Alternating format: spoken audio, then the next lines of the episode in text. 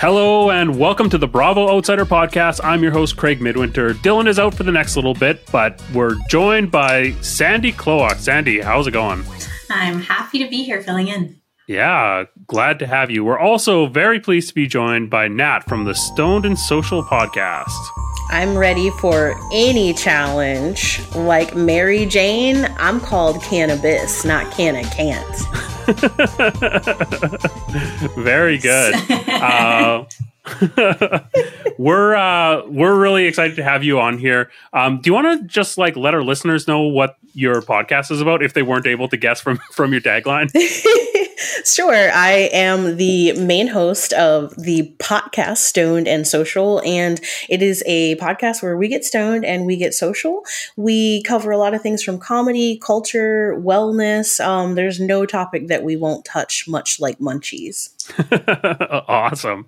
Um, so going into this, I know you you had said that you hadn't seen any of these shows, right? Have you watched much reality TV in general?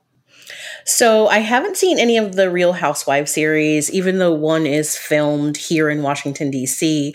Um, oh. So I ah. see them sometimes filming, and I know about it. And I am very picky about the reality TV that I do watch. So I do watch some reality TV, but I haven't gotten into the Housewives series. Oh, so it was it's probably Potomac that you see around then? Yes. Yeah. Yes. yeah. So that just premiered this this weekend, uh, season mm-hmm. eight, I think. Mm-hmm. Um, one of my one of my favorite franchises actually i think they have been like consistently delivering seasons that are well above average for for um, real housewives like any one of the members of that cast would be like an all-star on any other franchise Ooh, as far as okay. i'm concerned Interesting. Interesting. I have not heard that. I know other people who watch it and a good friend of mine just um just I, she's on the Bachelor the Golden Rose I think this oh, year wow. and so I can't wait to hear what she has to tell me about this.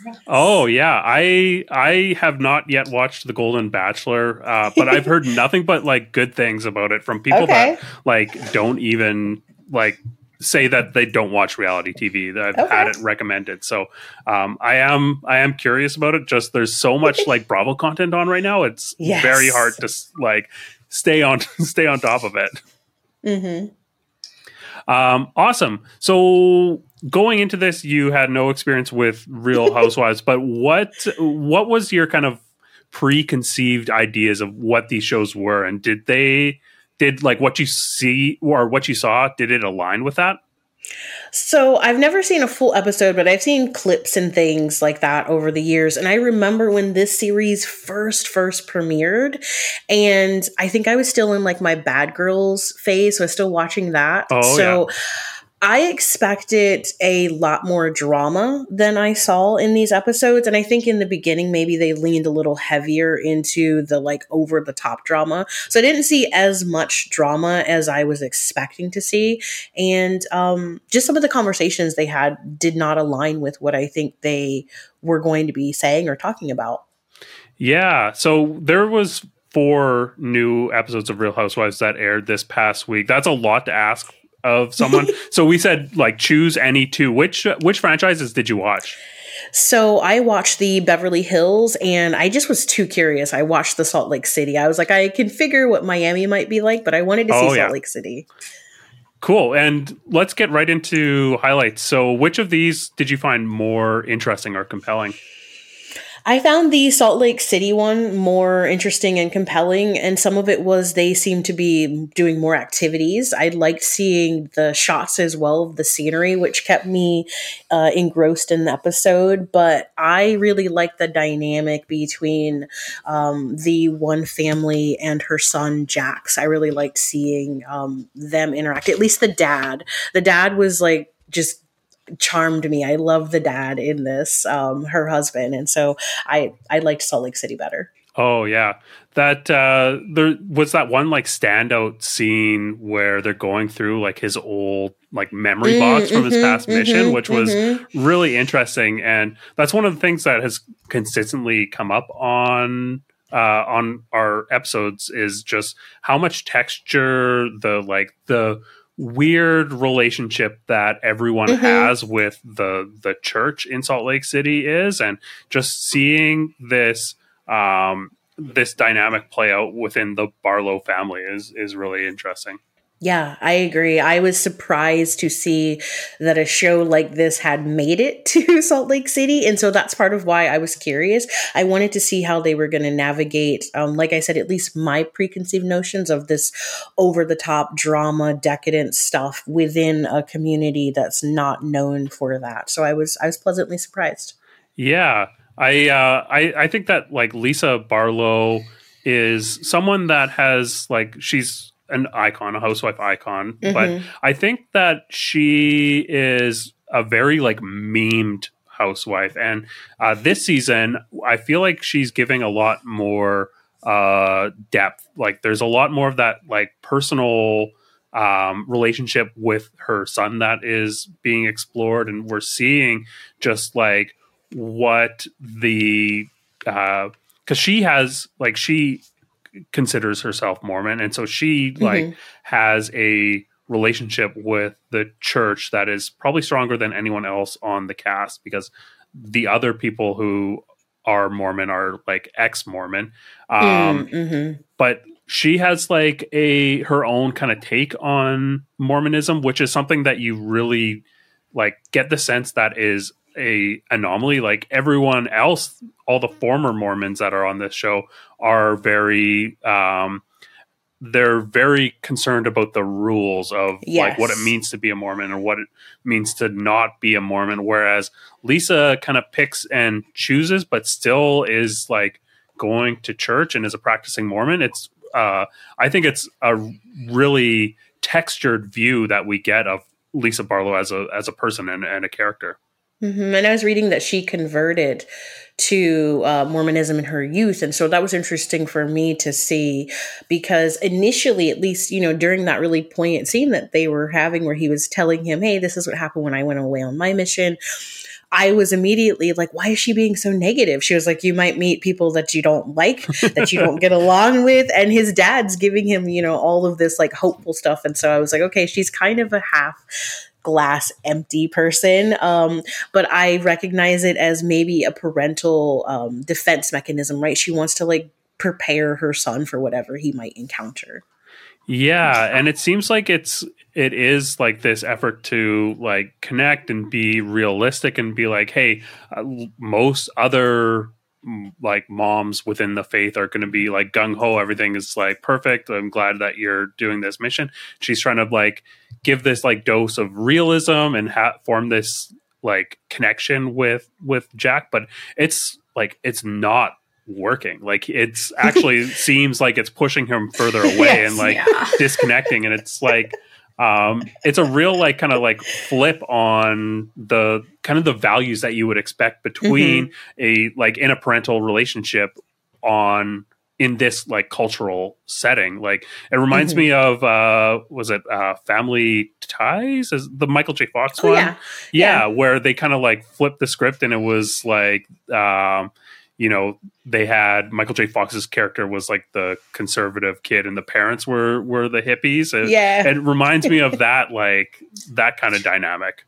I like that. I like that way of looking at it. I was, for me at least, I, because I don't know any of these women or any of the people in the show, I went and did some research on them. And so I was immediately like, who the heck is this Heather Gay person? Let me go look up Heather Gay because she's got a big personality uh, for the show. And so I wanted to read a little bit more uh, about her as well. Yeah. What was your takeaway on her? Um, I I definitely grew to like her a little bit more as the episode went on, and I know that she'd been in some other housewife episodes, and I believe her cousin is also, you know, part of the house the housewives um genre here, and so I didn't I didn't dislike her as much as I initially thought when she came on, because um, my initial reaction was like, "Oh my gosh, this this person."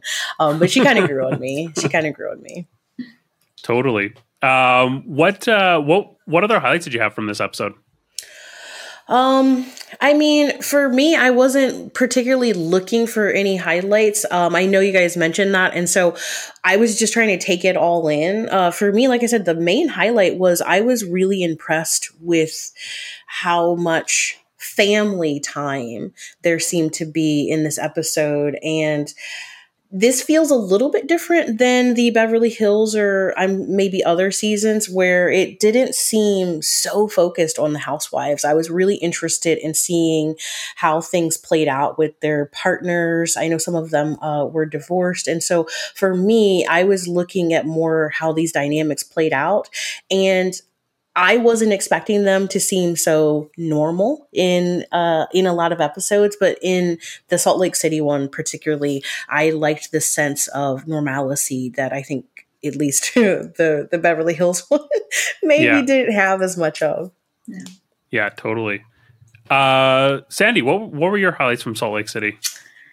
Um, well, on the topic of Lisa, definitely agree. It's very interesting to watch and how hurt she is that Jack did not tell them about this mission trip because it was so awkward at the party when she said, mm-hmm. "Raise your hand. How many of you knew before we did?" Like, ma'am, you gotta let it go if you.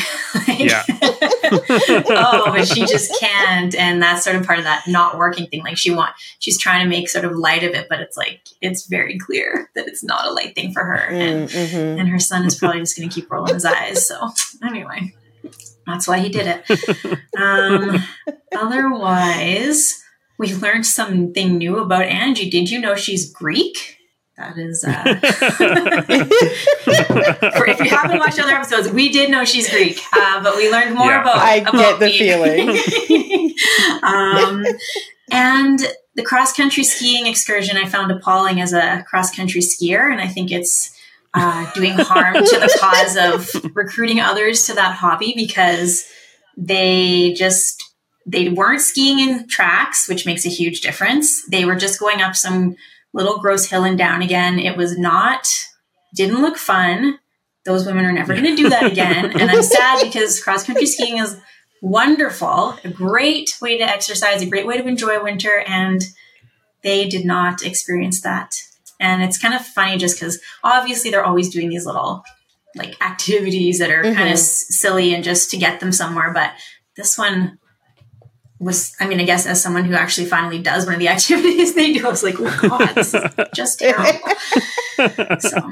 You, I, it was surprising though, because like, I guess, I mean, cross country skiing is very different from downhill skiing, but I feel like if you live in Utah, you would be yeah. comfortable on skis, and some of those skills should translate a little bit. a little. It is definitely like, but yeah, they looked uncomfortable. you need a lesson. Um, um, oh, and then my my other one was the Mary and Whitney lunch, which was just nuts and mm, full mm, Mary, mm. full Mary. She turned on a dime yeah. there. I don't even, I don't even understand what happened, but she basically came to get takeout and and leave, and I loved it. Yeah, so. she arrived just to leave. Thank you. I was confused. I went to go get something to drink. I came back and I was like, okay, this is on. Something happened. And so I rewinded it and I was like, what did I miss? Why is she so pissed right now? What did I miss? Is that like a normal thing for for Mary to just flip like that? So she is a little antisocial, uh, especially mm. this season. That's kind of been like something that she's really um, she's really leaned into, like okay. not participating in group activities, just oh, you know more so okay. than usual. But her and Whitney probably have the like the tensest relationships of all mm, the people mm-hmm, that mm-hmm. Mary interacts with. There's just like there's a history there of Mary just like flat out not liking her. So it's oh. kind of a little bit of a perfect storm to get okay. this this lunch. It's it's more surprising to me that she showed up for the lunch at all versus, you know, oh, um, okay. you know, just like turning down the invite and waiting to deal with with Whitney one on one. And I wonder if maybe she got there and was like uh, intimidated by Whitney. Like, mm. I don't know if I, can actually take you one on one, and um, because usually there is a, um, it's not that Mary relies on a group to back her up, but she she does this thing where she like recedes from the group as a defense Ah, mechanism. okay. So like if you are wanting to engage with her after she's like kind of receded from the group, you also have to remove yourself from the group and whatever dynamic you have um, that could be leveraged in a group environment is no longer available to you. And I think that kind of works for her to kind of maneuver through conflict. And also, she just like, she doesn't care what you think if she doesn't, Oh, if yes. you don't like her. So, um, yeah. I think there was a line that they said, someone said, you know, I'm not your child, Mary. And said, thank God you're not. And I was like, oh, like, oh, these, this is biting. yeah. Craig, do you think like she she often just doesn't come to events and she often, as you said, kind of leaves or just sits out, which is hilarious, but she just like sits in the van or whatever. How much do you think production is fine with that, and how much you they do you think they sometimes like Mm. might say you got to actually attend some For filming? Like, how do you, what is your take on that? Yeah, I think well that's why she had to leave the show after season 2. I feel like it was because she was just like all the scenes that we saw for the most part were her in like her her huge closet and Yeah. like in her huge house and not like leaving. And I don't know if you've read House of Leaves. I'm beginning to wonder if maybe it's a like, you know, you get lost inside a house that big uh type situation, but um yeah, no, she just like I feel like she's doing the bare minimum. I think friend of works way better for her than than being a full blown housewife because she is reluctant to share a lot of like personal information. She's very like cagey Mm, around mhm, her mhm. role within the church that she runs and Oh, okay. um, you know, obviously there's question surrounding how much she actually knows about what's going on in her personal life because she didn't realize her son was married for a year. So Mhm. um, Oh, okay. just Yeah. what I, I think that like this is a very good amount of Mary. I think it's working really well for her versus in the um, in season one and season two, you uh, y- as a housewife you're expected to carry a lot more of the show, Mhm, right? You need to mhm. give a lot more. Whereas this, you can just be like kind of an accent note. And luckily, like season one and season two of Real Housewives of Salt Lake City is really good. A lot of that has to do with just the power of Jen Shah being this like enigmatic force, this like, you know, short fuse and just being like having such gravitas. Um, Mhm.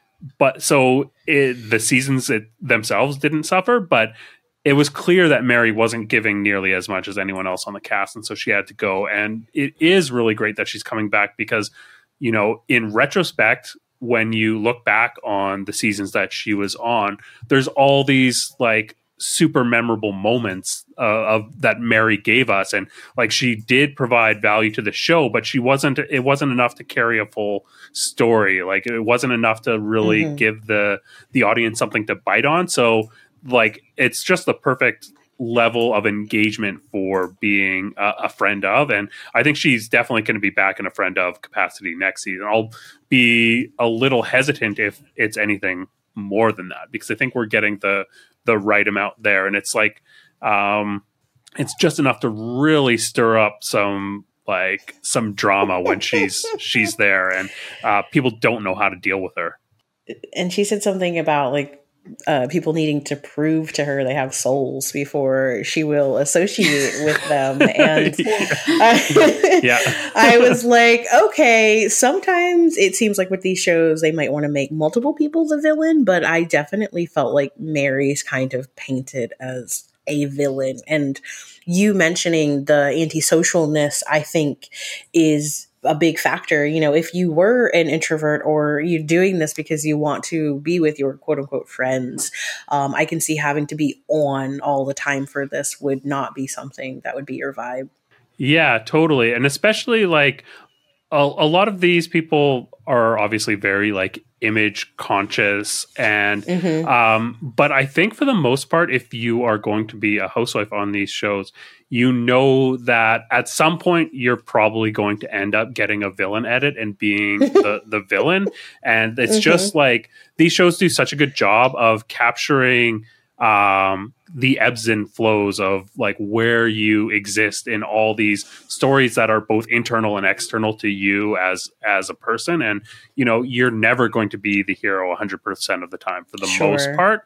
And i think that most people understand even as much as they want to like curate their their image that they are going to have to be the villain at some point. And i don't think that that sits well with mary because um, and this is something that you wouldn't have been able to pick up on from the context of just this one episode. But sh- her and her husband are like heads of this like some sort of like Baptist church that is like mm-hmm. um yeah so she she doesn't want to be seen as anything like less than godly i think. Yes yes i get that feeling. So i used to work on a reality tv show just you know on the back end of it. I worked with um, the real world series and so i know a little bit about how this editing works and they will absolutely be like you know what the people seem like they want more of this from you and they will cut it like that. Right, um, yeah. and so that doesn't always work out for for people. I do love that uh, whitney was trying so hard to kiss up to mary and i was just inside like no whitney don't show any fear to mary at all. Like don't show her fear. That's not how you're going to win her over. Um so it's just interesting to see how they all do know each other um, and they are trying to at least i think sometimes come at things um, come to the same thing but from very different viewpoints and watching that play out in real time is what is the most entertaining thing about this for the viewers i think.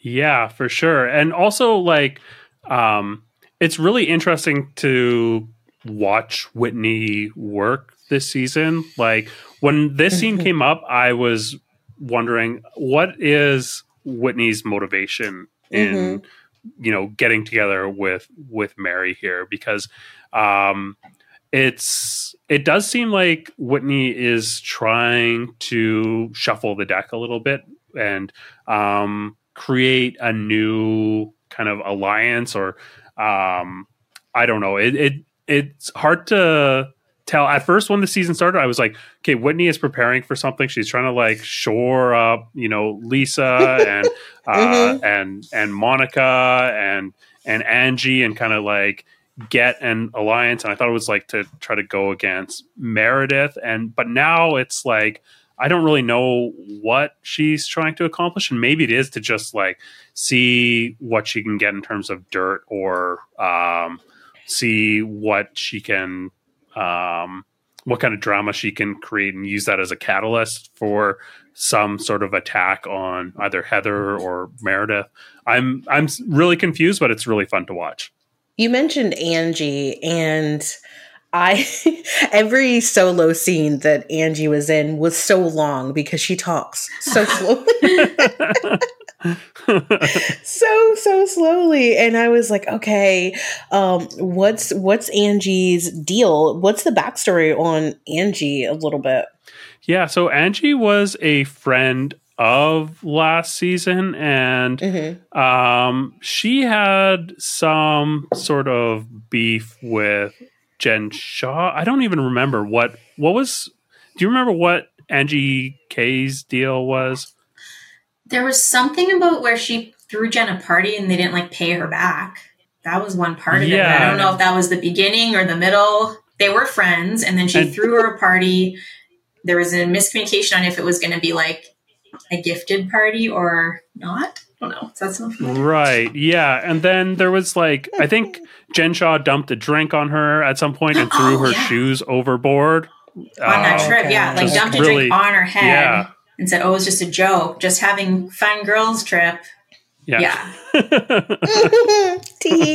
I was really hoping for a, a, you know, a drink in the face or on the head in mm. some of hmm. these episodes because that's what I've grown to know about these shows is that the drama is over the top. Like we even someone gifted me uh, some pictures, some hand painted pictures uh, for Christmas a couple of years ago with the the person yelling and pointing across the table and being like no, and with where people were doing the cat meme. Right. So I have that in in our in our game room, but I I hadn't watched that episode. People were just like, oh, you would love this because this this meme is everything that these shows are about. um, yeah, that uh, so um, Kyle Richards and Taylor Armstrong from Beverly Hills are the ones in in that that meme, and yeah, Okay. they they do like have over the top explosive blowouts, but um, it's uh, it's used sparingly or tastefully, I guess. Um,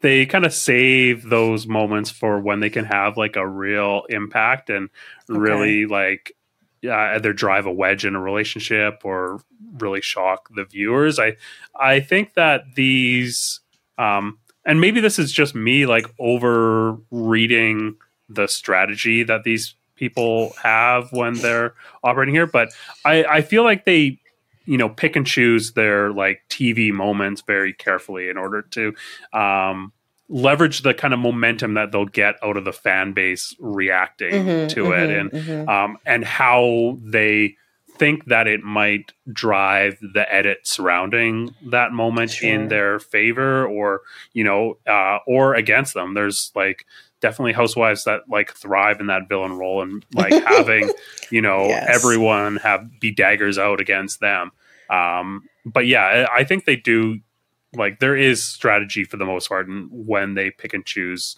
those those moments unless they're just complete chaos queens. Some some of it seemed like that definitely. I want to know what happens in the next episode because whitney just kind of i loved when whitney just drove right past Matt meredith's car in that snowbank and didn't stop at all. I was like oh oh you're gonna hear about this. You're gonna hear about this yeah this uh this like car accident of meredith is very much being played as like nothing serious and she's so Mhm. choked up about it it's very funny uh sandy did you have any other highlights from salt lake city No, I think I think that was it. Cool. Yeah, I I had a, a few more. So uh, for one, just like the like the tailgating thing that they set up in the Mm. snowmobile after like snowmobiling at this like on the side of the highway or whatever was a very odd setup to me. Um, yes But Yes. I I thought that the scene that between Angie and her father, where she's kind of like talking about her relationship with Sean, was very telling, and he like Mm. he wasn't there, and they hadn't gone on a date in two years, and like you know all like all together. Any of those like individual things are like you know whatever sh- like shit shit happens, but all of it at once and her like him coming in and being like sweaty and just like don't touch me or get near me i'm gonna go Mm. up for for for a shower was like i i can see why there is like smoke around this Oh, relationship yes. that's yes uh and just like and angie's like pained like uh do you do you want some fruit at the end of this I was like oh. are you implying that there's fruit here um, but yeah, no, I think that like you guys touched on the fact that the parental relationships are really taking like a front seat at, on this season. I think the the standout for me was the scene at the end between Monica and her mom. Mm, Uh, mm. there was just so much going on in there that was being both like said and unsaid and i i want to know what you guys thought about this like where did it land with you emotionally That's a great question. I was surprised that they were being that revealing, honestly. Um, because like he said, they're very image focused. And so I wasn't expecting it to be um it it seemed kind of genuine. And so I was I was surprised by that. I was surprised they were gonna reveal um those sort of things while they were having that talk. I thought maybe it would just get pushed off, but it didn't. Yeah, yeah what about what about you sandy was gonna say, yeah, Monica is a new housewife and she's sort of putting it all out there. That's kind of her thing. And this okay. was a follow up from the the episode last episode where I guess as they mentioned at this Greek Easter, her mom was sort of apologizing for her and trying to shush her while she was fighting with Angie, and she felt really betrayed by her mom. And this stems from this obviously their relationship that's very fraught. I'm interested to see it. I think it does feel I mean, it feels it feels authentic but messed up. Like there's layers mm-hmm. here. Like what are we yeah. seeing? You know, and that's mm-hmm. like anything. It's not necessarily because it's on the show. Um, we've also I, I, don't follow a ton, but the mom has been commenting on social media. I think, and Craig, yeah. you might know more, but I think I heard her saying something like that Monica begged her to go on this show and then is like screwing her over on the show. So there's just so many layers here. It really is fascinating mm. and the mom seems like a very interesting character. What are her motivations for being on this show? She obviously, as you said, not like cares very much about her image, but it's kind of getting away from her, or who knows? I mean, there's so many ways this could kind of go. So it is fascinating. Yeah. Yeah, I, I, assume there's a lot we're not hearing as well, like that we don't know. Like you said, the layers. I am sure there's so much at play before this show ever got started that they are still working out. Yeah, I I just like instinctively trust Monica. I feel like everything that we have seen from her has indicated that like she's either being very like transparent and laying things bare. She's a little like messy and um I don't get the sense that she is like skilled enough to construct a um you know this like false reality and like put that forward. She just doesn't seem like um, that's something that she's capable of socially. Just like even when it comes to how she interacted with like Lisa Barlow and this the ring earlier in the season, and mm. just like kind of like burning a bridge with Angie, who was one of her closest friends for like seemingly no real good reason. I I don't get a sense that she is um, playing the type of chess that you would need to be playing in order to no. construct this no. elaborate of a manipulation. But I do get the sense that her mom is very yes. skilled in manipulation. Mm-hmm, like mm-hmm, she mm-hmm. is pulling out so many tricks. We have like heard recounted various stories where she is uh, being extremely selfish and manipulative.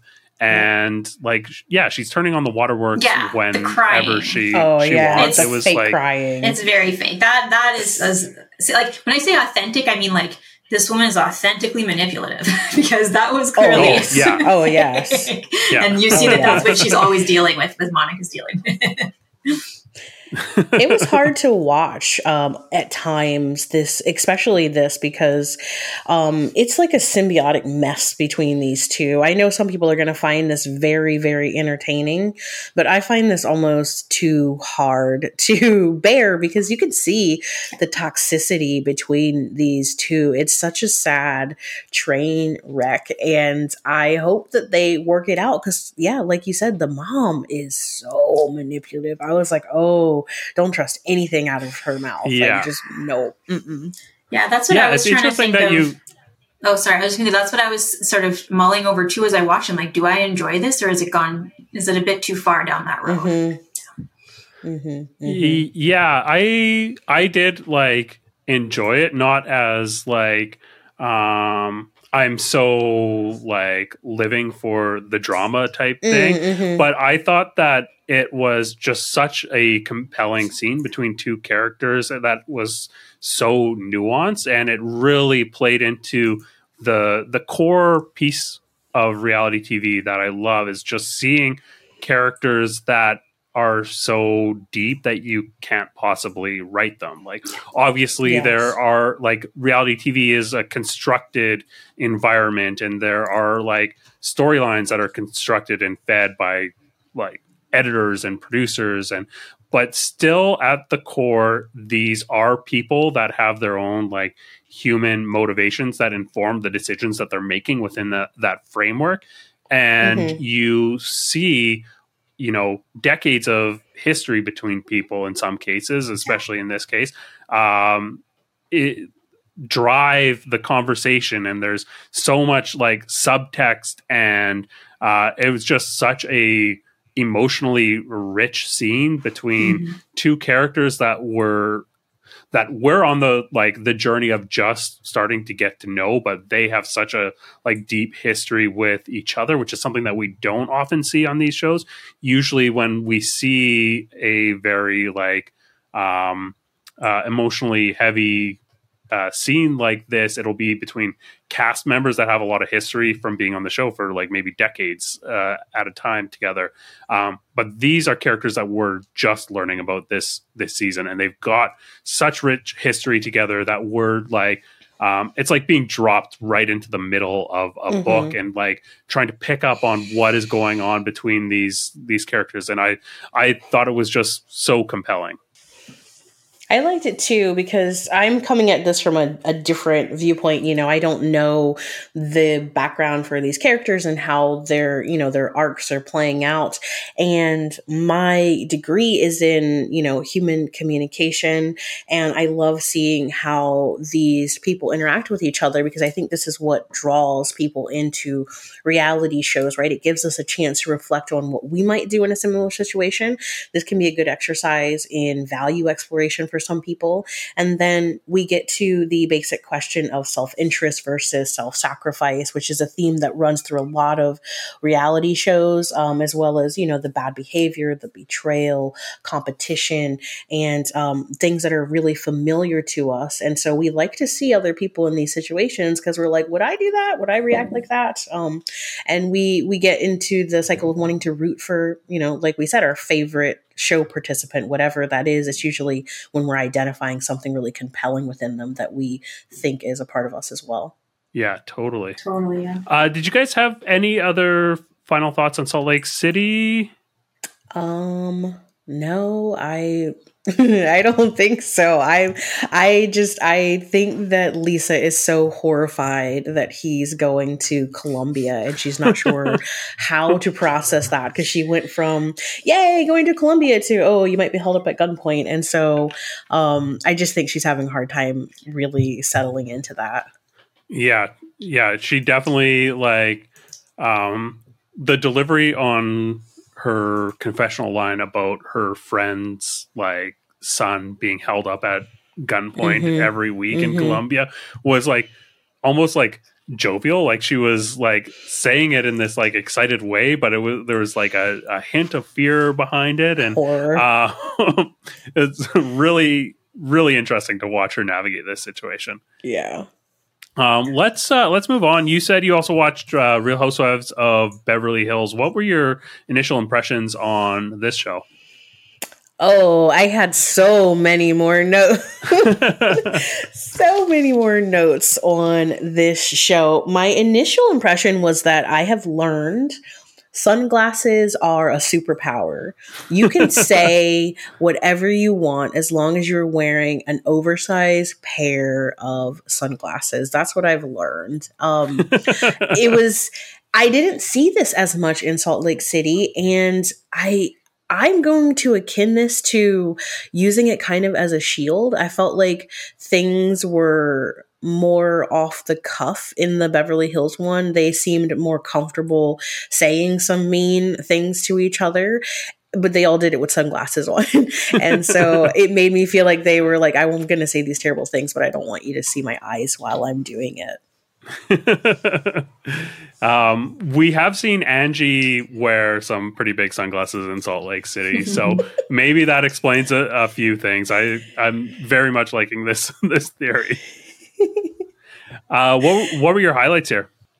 Um, there was a lot of talk of showmanship and using that as an excuse for things. I heard um, one of I, it might have been Dorit, I can't remember, um, who said, you know, I I was up there and I was expected to give them a show, and so that's what I was doing. This was part of the apology that they were they were giving, and it wasn't the only time someone mentioned showmanship in this series, which I didn't hear anything of in in Salt Lake, which was interesting to me.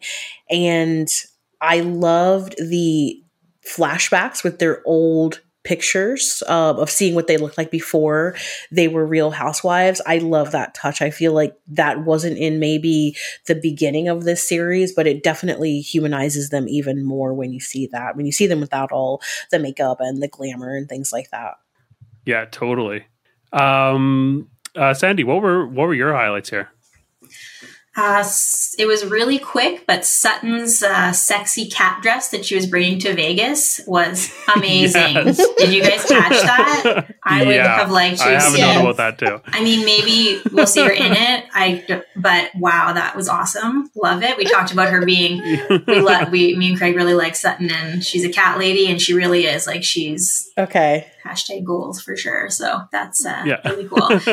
um, and my other, I guess, notable point was so Dorit has this whole PTSD storyline because she got robbed. Mm, Admittedly, mm-hmm. if true, because there are allegations that it might not be, but mm. she got her house got robbed at gunpoint like last season with her kids inside, which legitimately terrifying.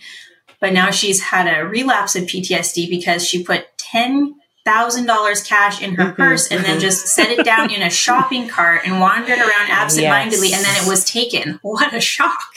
So I found that to be a little out of touch that she thought that was I mean, I don't I don't know what it's like in Beverly Hills and how people use cash, but I would not be shocked if that happened to me and I mean like yeah, so Okay. That's gonna happen. Christmas presents, 10k in cash yeah. for Christmas what presents. She, yeah, she, like charge it. What, charge yeah, what? that. Uh, yeah. The thing is, this is how I even know. So when things make it out of the Real Housewives um like bubble of awareness because I work in media, so I get I get dribbles of stuff. I heard about that. I heard about her mm-hmm. being robbed. I heard that there was no security cams. Um and so it I just it was lucky that I knew about that when I saw this episode and when she was talking about, you know, I was walking around the store and then I realized my purse was gone. I was like oh my god this has to be this like you can't be this dumb. You can't be this absent-minded um and that lets you know the value of of money for them. You know maybe we would do that with a hundred dollars but yeah. they're like ah 10k in my you know no big deal. I mean but not no big deal it's, it's not, obviously a big deal but but it's not no big deal because she's in store. she's like if it was no big deal that's one thing we can make fun of her for her privilege etc but she's now saying this is PTSD. But I mean, Mm-hmm. Like anyone's going to get followed if they see you doing that. Like it's not about you, really. They're not. Oh yes. Like it's just like she's. It is a big deal. not you specifically. yeah. You're a target. Yeah. yeah. When you're when you go to an ATM and get out that much cash and then put it in your purse and walk around, uh, it doesn't take long for someone to f- to figure that out. And at least uh, when I used to live in Beverly Hills, you know everyone. People are going to know these uh, people on the show. They're going to see them, and that in itself makes you a target. And so you have to be even extra careful when you're out there, even if you are in, in Beverly Hills. Uh, Craig, yeah, your, your point, like, like, Christmas presents. Sorry, I might be on a lie. What is she actually buying in cash? I didn't even think of that part. Like, what is she, what is happening? Yeah, this like this is money that was meant to disappear in some way. Maybe it did like actually legitimately get stolen. Um, but ten thousand dollars in cash for yes. Christmas presents is not that's not a, a thing. Like, why would you take out ten thousand dollars in cash for Christmas presents? Like, it doesn't make any sense. I can't even like theorize sense. a reason why you would take out that much money in cash, especially on under the condition that it is for Christmas presents? Christmas presents, yes. yes. It's that's what I was trying to understand. I just couldn't wrap my head around the logic. And then at a moment I was like, it just wasn't logical, Nat. Like you just gotta let it go. It was not a logical decision. And that's why it didn't turn out logically. And so um, I was a little surprised by that. I was like, there's no way you didn't think this through, but maybe she didn't think it through. I think there is something sketchy going on with Dorit that mm. we're only getting like weird glimpses of. I don't know why she is um, determined to bring it up on the show because Well, yeah. it seems Mhm. like something Just don't. very shady is happening with their their money. Wonder if they've got insurance frauds or anything like that. Yeah, that's kind of what I am thinking, but it seems like very messy the way that that it's happening. But yeah, that's I don't know. I don't have any proof. Who am I? We don't Just have any proof, I mean, they don't either. Yeah. Yes, allegedly. The thing is, I wanted to look it up. I was like, their house is worth six point four seven million dollars. Like it's it's and there are no cameras. And so this to me is what gives me the skepticism because I'm like, if that did happen, you would be on even more high alert than usual from then on. yeah. Um, so yeah, I don't, I don't know what's going on. I might check back in with you guys um, in a couple months and see how that played out because I, I also got the feeling that something was very weird happening. Yeah, and I mean, there's always been rumors floating around about PK and Dorit and like Mhm. having some weird like financial relations and debt and stuff like He's that. He's weird. So He's weird. Yeah, I I get a bit of a weird vibe from from him. Um, speaking of Dorit, just quickly, Oh. what do you guys think of her like fashion in general? It's kind of basic. Yeah, The- the- she's she's the one who did the pretty woman thing, right? That he yeah, bought her dress. Don't even get me started on that. And then dance to Top Gun. So, like Yeah. there was so much between those two and i know that uh, my husband's english and so i do know who he is already i do know that he he's our rival team in the house um he used to own tottenham and so he has Oh, a lot of money yeah. and they use it in such a weird way. I would have been so offended if my husband was like, "Oh, let's do a pretty woman surprise thing," but um it was just her anxiety that was getting the best of her. It wasn't the theme, it was the anxiety. That scene was incredible. This whole like pretty woman thing and her just like first being like worked up about the kids, which I like that's understandable, but then like getting worked up about the glam. At first I was like, oh, Yes. "Oh, this is like this is like ridiculous." But then like when she came out, it was not a good look in my opinion. I'm not like a fashion expert at all, but I was like, "Okay, th- like she does look kind of bad. So I can see why she would be like upset about having what is like set up to be, you know, if you watch Hallmark movies, there's always like this like Cinderella moment. And it Oh, was very much set up like that for her to come down the stairs like that and just like looking like, you know, Yeah. uh sort of like Julia Roberts in Pretty Woman, but like pre the the whole like glow up. they put the two pictures side by side, which I appreciated. I was like, go ahead, bravo, Yeah. do that. But they're like, just in case you are unsure what it's meant to look like. But I definitely, um, I put in my notes here that I felt uncomfortable with that in the sense that I was like, I'm, I think we're peeking in on someone's like sexual fantasy. I don't think we're supposed to be here for this role play that PK is trying to do because he's like, I'm going to dress you up in this. I'm going to give you this necklace and um, we're going to dance to this song from Top Gun. yeah. it, it just seemed so, it was very particular for a surprise for her. Yeah. And very like uncomfortable, like dress dressing her up specifically how Yeah. he wanted, but not giving her the like the tools or the freedom that she would want in order to like make herself feel good about it. Is Good, like yeah. uh, I Yeah. mean, like he was, I guess, trying to do something fun, but it was really not thinking about about No. her. It was like no. very evident from the planning. She specifically Nope. is very, very. I mean, they all are focused on their looks, but like she fashions her thing. It's her language. Blah blah blah. Like Yeah. she. Mhm, This mhm. is absolutely kind of like Lisa when Lisa in uh, Salt Lake City previously when she didn't want to have anyone, you know, she didn't want to dress up in drag. She just needed control over her looks. And Dorit's very much like that. And Mhm. if you don't know that about your wife, and he's like, well, it was a surprise. But I mean, you know what kind of surprise your partner's going to enjoy. Mm-hmm. So Yeah. Yeah, yeah. Yeah. And that necklace was like a red that like clashed with the. Did, is that was that from the movie? Because that looked awful. Uh, that red necklace Yeah. that clashed with the red dress, like ooh, she was very Yeah. gracious. I feel Ew. actually, all things considered. Yeah, totally. She and was. like she was. when she was talking about like I don't know, was it the like the the toner or something that she The bronzer. yeah, by like Beverly Beach by Dorit that Yeah, she didn't have. I'm yeah. like, oh, this is just her like wanting to plug her own thing. Then when she Yeah. came out, I was like, oh no, actually that like that is like a valid thing. And I am not like the type of person that picks up on these things. Like, it's like, okay, yeah, there's definitely something like very off, almost like uncanny valley about this look. It's not. It, this is not a Dorit look. It's a Halloween No, costume that she would and- never choose.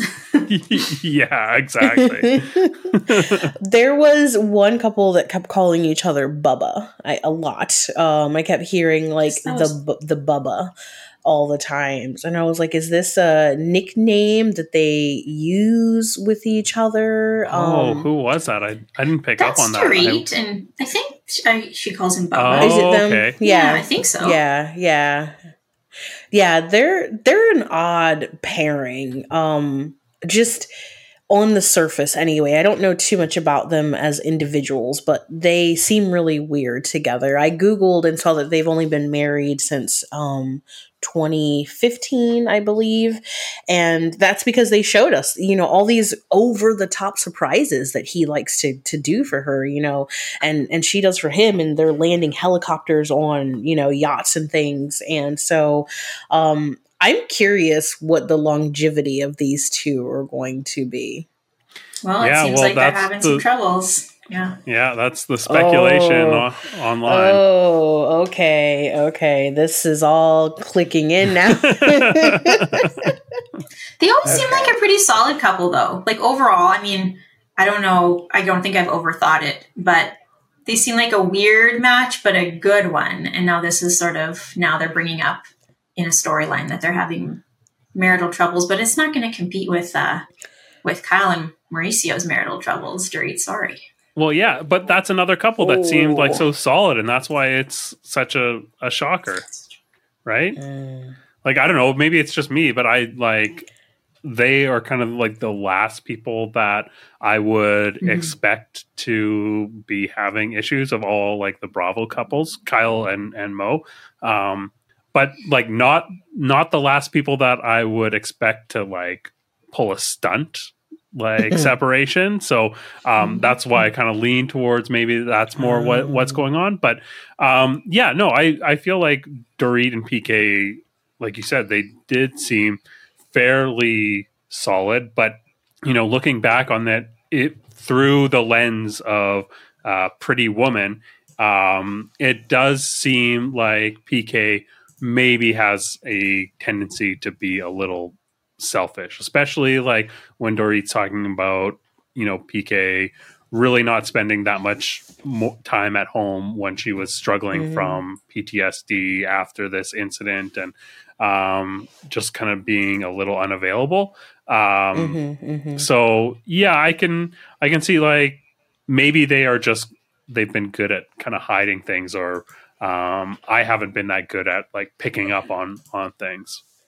Well, I also know that his ex is um, an American presenter named Rachel um, Uchel, and she very much looks like a amalgamation of Julia Roberts a little bit. Uh, she's people have said that to her before, and so I found that interesting that he went with this pretty woman thing Ah. because yeah i was like is this the first time he's he's doing this um she's mentioned before his ex has mentioned before just how much uh, money he you know threw at her kind of in a similar way from what i was seeing is just um it's almost like he was treating her like a doll. Um like you know i'm gonna dress you up and put you in this situation. Um like i see him as a little bit selfish. You guys mentioned like he just kind of was like i'm gonna pick this for you and not even even consult you or take her out and let her pick a red dress like a couple of months before and use it for a surprise. But um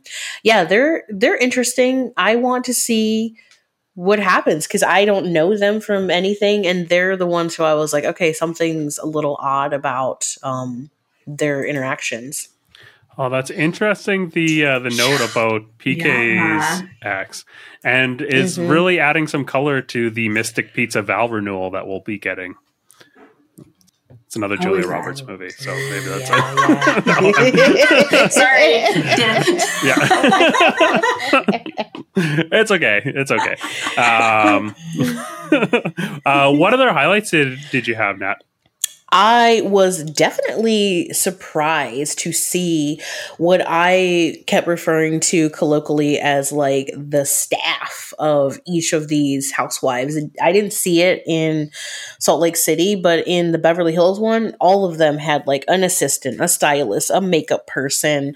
Um, and I was like, okay, this is just their little entourage that you know helps them get ready for this show and just be be presentable for it. Um you guys mentioned sutton.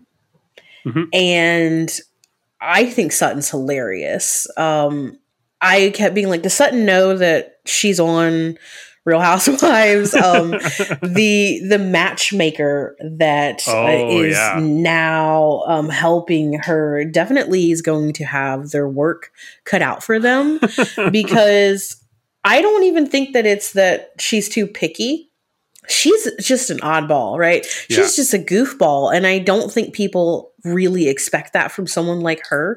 And so they don't know how to act. When I saw those flashbacks of her on her dates being like, my foot's itchy, I've got neuropathy and stuff, I'm like, you wouldn't expect that from someone like this. And so I really hope that the matchmaker can pick up on that. That I think she's looking for someone who has a sense of humor, um, but isn't going to be intimidated that she is a real housewife. I know that she was like, we're not going to talk about wealth right now, but um, I want to see who they pick for these dates because she said we're going to i'm going to bring you three bachelors and you're going to pick which one you want to go out on a date with so i can't wait to see what they pick for her yeah totally and uh that flashback of her on that date was very endearing. I think like I've I've said that, you know, one of the things I love about reality TV is that you you typically get like such a spectrum of human emotion and personality types on these shows. But one thing that you don't often see is kind of like a nervous or anxious energy, mm-hmm. just because, you know, people that have those traits typically shy away from being in mm-hmm. front of the camera, which is like understandable. But you know, uh, Sutton and like Jenna Lyons on Real Housewives of New York, they are in front of the camera and giving that, and it is just like it really makes them characters that you want to root for. There's like yeah. this humility that come that that they exude that you don't get to see um, in other personalities that gravitate towards these roles. Totally. Yeah. Yeah. I like that. And I noticed that. I think that's why Sutton was probably my favorite of the Beverly Hills housewives. I have seen Garcelle in so many um like background acting roles. So I was like, whoa, I didn't know that Garcelle was going to be on this show. And then um I don't know. I wasn't really a fan of Garcelle. Um yeah, I don't I don't know. I didn't like I didn't like her reaction to her son when he was trying to have like a serious conversation with her. Um Yeah, she did kind of like fumble that. I I do like Garcelle. I um uh when she first uh, this is like her third season on, but when she first came on, I recognized her because I was a big fan of NYPD Blue, and she was mm, great, mm-hmm, great on mm-hmm. that. Um, uh, and her first season, I thought like she wasn't really giving a lot. It seemed very removed from the rest of the group. Mm, um, mm-hmm. And then the next season, uh, and maybe this is her fourth season now. I don't know, but she like she has been giving a lot more, and I've like liked okay. her and um, her and Sutton. I think have a really good dynamic between each other. Um, it. I am curious as to how she feels um, and how she's going to talk about this season and her family on the reunion because I get the sense that she might be a little like caught off guard by how this is coming across in the edit because. I agree it mm. does seem like she is not really handling this as well as you might expect mm-hmm, someone mm-hmm. to. I got that feeling too. But like that is that is just the way that things are in in life and you like you know it's something that the reality tv cameras you know do a good job of like capturing that and you know it, it wasn't an absolute like it wasn't absolutely the worst way um you can tell that we're seeing in this episode that she is um she's got regrets that seem mm-hmm. to be like uh she has some regrets about how she has handled that conversation and the you know the situation leading up to it. And um it's it's going to be something that i'm interested to see how it plays out through the rest of the season. Yeah. I liked that too. I felt like that was a really real realization for her. I think she was being genuine when she was having a little cry saying you know she had reflected more on her reaction and her response to him. And I liked that. I liked that this show you know, hopefully it this isn't like a one off, but I like that it didn't shy away from showing that vulnerability that she was expressing, and it didn't feel exploited like some of the other things I've seen, and um, just showing that these people, you know, for all their flaws, they are capable of real growth and real change, and sometimes we are going to be privy to that, which is a treat. Yeah, and uh, like as as a parent, I relate to like I haven't had to deal with anything at the scale of what Garcelle has, but you know, uh, kind of scaling that down to just like situations where my kids are fighting, and maybe I don't handle it as well as I like would have liked to in retrospect. Like I can relate to that feeling of being like, oh, I wish I had done this better today, or I wish I'd done that better today, just as as a parent. So um, that kind of like parental anxiety, I think, is something that you don't often see captured on television because mm-hmm. it's really hard to state in a an honest way. I think, um, but yeah, no, that's um, it is something that is like one of the elements that I think is really compelling about Garcelle so far this season, and we're really early on in the season too. Mm-hmm. Yeah, this was episode two that I watched, right? Yeah. Okay. Okay.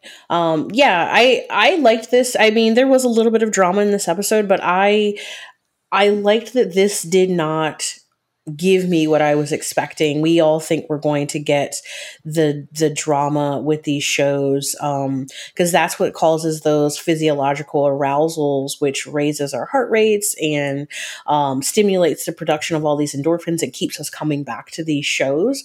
But there wasn't as much drama as I was prepared for, especially given it's Beverly Hills. I was like, "Oh, this one's going to be going to be so over the top." I want to see the next one where they go to Vegas. Yeah. because because I can tell Vegas is going to be a bit of a shit show. I can yeah. already tell. it looks like it's shaping up to be a banger of an episode. The stinger that we got at the end, like, I am very curious as to what is setting Sutton off because like they, they kind of imply that it's like this implied act of oral sex on Erika from the Magic Mike people that is setting setting her off, which I don't imagine is what is actually causing I her to be upset. That. But didn't didn't I think it's that? Like I heard some, it was a Kyle or someone saying like in that preview. I could be wrong, but it's like, are you mad they didn't choose you to go up because you're also wearing pants? Because oh. they were talking about wearing pants. I guess if you want to go on stage, and I was just like, I don't know. so I don't know Sutton's whole history, but in this episode, she mentioned uh, with the matchmaker that she's kind of modest and that she doesn't like to show off a lot of skin. And then they showed that adorable cat sweater of hers that she wore. and so I don't know if she's ever been to one of these shows. You know, she asked if Channing Tatum was going to be there. So I get the feeling that maybe she hadn't. And so I'm wondering if it was just too raunchy for her, if she just wasn't expecting that. But it'll be more more funny if she's upset that she didn't get chosen. and the fact yeah, that those definitely. are the two options and they're completely on the other side of the spectrum. So we'll see. yeah, I'm I'm looking forward to that. And next week, and this is like very fun coincidental timing. Our guest next week is a YouTuber named Zach Frazier, who uh, first came onto my radar from this video essay he did about how like um, positive masculinity is portrayed within Magic Mike XXL. Very good YouTube video. I recommend it. Um, so I'm excited that we're going to see some drama surrounding Magic Mike and have someone that has you know some uh, cultural context surrounding those movies mm-hmm. to to weigh in on it. That's very cool. Uh, very nice. Sandy, what uh, what were your highlights from Real Housewives of Beverly Hills? I think I already I already I started with the cat dress and the 10K in the purse. So oh, right. I'm good. Yeah. That's about it for me. um, yeah, I think that we covered most of my uh, highlights as well. Um, there were two other notes that I had. One was this uh, this lunch between uh, Crystal and Rob mm. and her brother. Uh, I just really liked the um, her brother kind of grilling her about you know, well, if I brought home a girl mm-hmm, that's 20 mm-hmm. years younger than me, would you welcome her with open arms? And Crystal's like so reluctant to say yes, even though that's the exact dynamic that she has yeah. with Rob, like right down to the like power dynamic of, you know, her brother being mm-hmm. like a mm-hmm. famous pop yeah. star with all yes. this like cultural uh currency and you know, Crystal's husband Rob was directed The Lion King and mm-hmm, has mm-hmm. all of this cultural currency. And so, you know, the fact that it would make her uncomfortable to see her brother be on the upper end of that power imbalance in a romantic relationship was interesting. Um, you know, in how it kind of reflects on maybe her relationship with with Rob and how she feels about that retroactively. And I they seem like they've got a very like solid relationship as well. But um, the fact that there's a little bit of a discomfort in, you know, looking at that power mm, dynamic mm-hmm, in an mm-hmm. abstract is really interesting that she's able to kind of, you know, flag that as immediately not passing the gut check. Yeah. They had interesting responses to that as well. She agreed. She was like, "Oh, you know, it'd be." She did reluctantly agree, but then she threw out all these qualifiers. She was like, "She's got to be this, that," and then she slipped it in. I don't know if you guys heard it, but she said she's got to be perfect.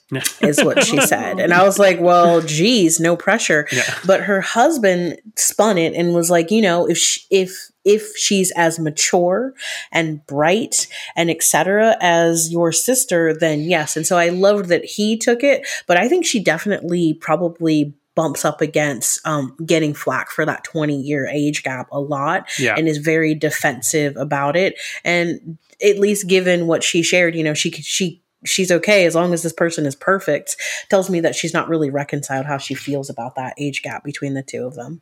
The yeah and the way that uh, Rob handled that situation, like with like he his answer was perfect mm-hmm. to the point where mm-hmm. it almost felt prepared rehearsed and, yeah and like he was able to deliver it very convincingly and charismatically and like it was almost too perfect like i don't know mm-hmm, um mm-hmm. very very charismatic and someone like he just kind of has a look about him where he looks like he might be kind of a more awkward guy in terms of how he navigates things, but very, very smooth and very like oh yes, very cunning seeming. I just love that Crystal's brother's looking for a woman and Sutton's looking for a man. Oh so. yeah, make it happen. I I would be into that. Um, I I think yeah, this the Sutton matchmaking scene we touched on a lot of the the the notes that I had about it. Um, I did like how Sutton kind of like flipped the trope where she was like, yeah, I I am looking for a strong man, but it's not because you know I want someone to like take care of me and be a protector. Mm-hmm. It's because otherwise I'm going to eat him alive. Um, I really liked her putting that out there, and she does have like she does have a very um, uh, a very straightforward way of operating. Mm-hmm. So like it's very believable, and I like that she is putting some thought into both like what her wants are and also how like realistically how she navigates through life and what's going to be effective here so um, this did seem like a authentic um, attempt to find a connection maybe um, mm-hmm. but yeah the other scene that i had noted was the dinner uh, portia's birthday party with uh, oh. Kyle and Mo kind of getting into a tiff and uh, Kyle spilling to uh, Mo's parents about the fact that he has a, a tattoo. tattoo. Um, this was the first time that I have seen uh, between Kyle and Mauricio. There's been so much buildup going into the season about her and his relationship being like on the rocks. This is the first time that I'm like, okay, this like this is like two people that are not connecting right now, just like mm. bickering.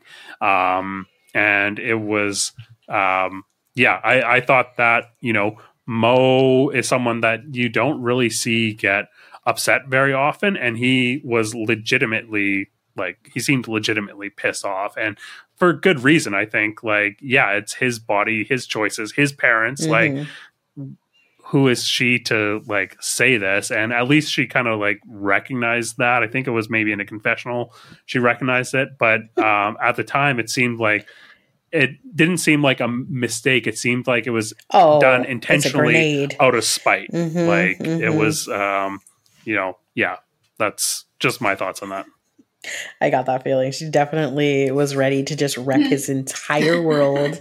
And I was like, wow, you're so wrong for this, Kyle. Um, but, but like you could tell in the moment, at least, was like, I don't care. But in the confessional, I was like, okay, you do know what you did was not okay. Yeah, totally.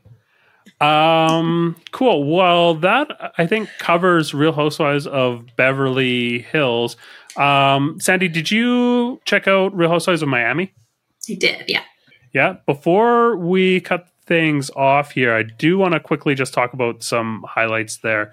Uh, what what were your highlights from the premiere for Real Housewives of Miami? Um, yes, uh, I found Adriana showing up to that lunch. Was it with Marysol? Alexia. Alexia. Wow. Okay. Anyway, in a peace costume and a white flag was a bit white much. Flag, yeah. Like I get that it's campy and jokey, but anyways, I mean, she's a, she's a fun person to have on the show. She's a weird villain. She doesn't seem to be necessarily doing yeah. it on purpose, but she fit, fulfills it well, and I think she deserves to hold whatever they hold because she does bring it with her messy weirdness. She's caused a lot of drama. So anyway, that was a bit much. Yeah. Totally. Uh, I I think that this was like a definite highlight because it is she is so unserious about this and like you know it was like Alexia does have like a legitimate complaint with Adriana. Like like Adriana was like very hurtful towards her. So um, yeah, I I think the fact that she was just very like blowing it off and dressed as like a, a, hippie or whatever, doing the like and doing the waving the white flag, it was um, yeah, not the the move for like actually making a legitimate effort at an emotional apology but i really appreciate it. I think that you know she's very like you said a very interesting villain and I appreciate that Alexia didn't even know the white flag reference at all, so it actually kind of ruined her thing. So. yeah.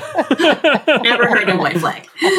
Um, otherwise, I one of my highlights was and I didn't catch this in real time, but I guess Todd made this really long apology to uh, yeah. Nicole's husband, which is kind of whatever. It sounded kind of lame. Everyone had a few comments about that, how it was really long winded and didn't need to be public.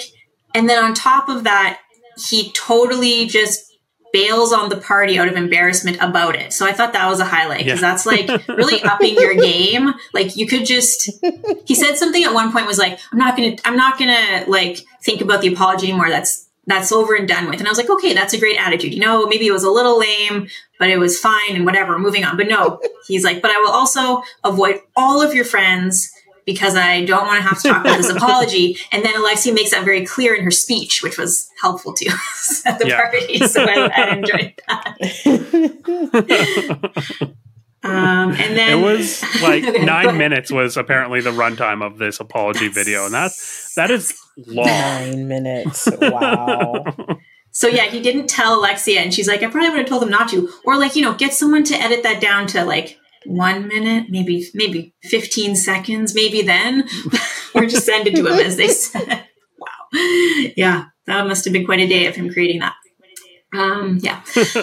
and my other highlight was the preview for I maybe not next episode, but I guess it was like season coming up this season with just the oh, editing, yeah. the beauty of that scene on the boat where they were like screaming and crying, and that band was like floating along with them. It was just beautiful art, and I cannot wait. I really appreciated the work the editors did there. Yeah, they are bringing it. This is a great cast. Miami is, I don't know if it's premiering on Bravo now, like weekly, or if it's still relegated to like uh, Paramount Plus premiere, but it is like a top rate Real Housewife franchise. This is like such a good cast. Um, I I had a lot of highlights. I won't get into all of them because um, we're running long on time here. But um, the one like standout new character was Lisa's new boyfriend. I just got like immediate dirtbag vibes from this guy, and I don't know if that's just me or, but every time like they they cut to him, it was just he seemed I don't know. There's like one time where Lisa was like, "Oh, nobody nobody looks at me the same way as as Jody." And then they like immediately cut to her like trying to embrace him and like he's like not even looking at her. And oh i saw a picture of him. He's very dirtbaggy. I i don't know if it's the the the the manicured like chops or what but you're you're not far off. Don't don't worry. Okay. Yeah I, he's from I canada did, though so i feel bad being mean to him. Yeah oh yeah. i wonder where in canada. That makes a huge difference.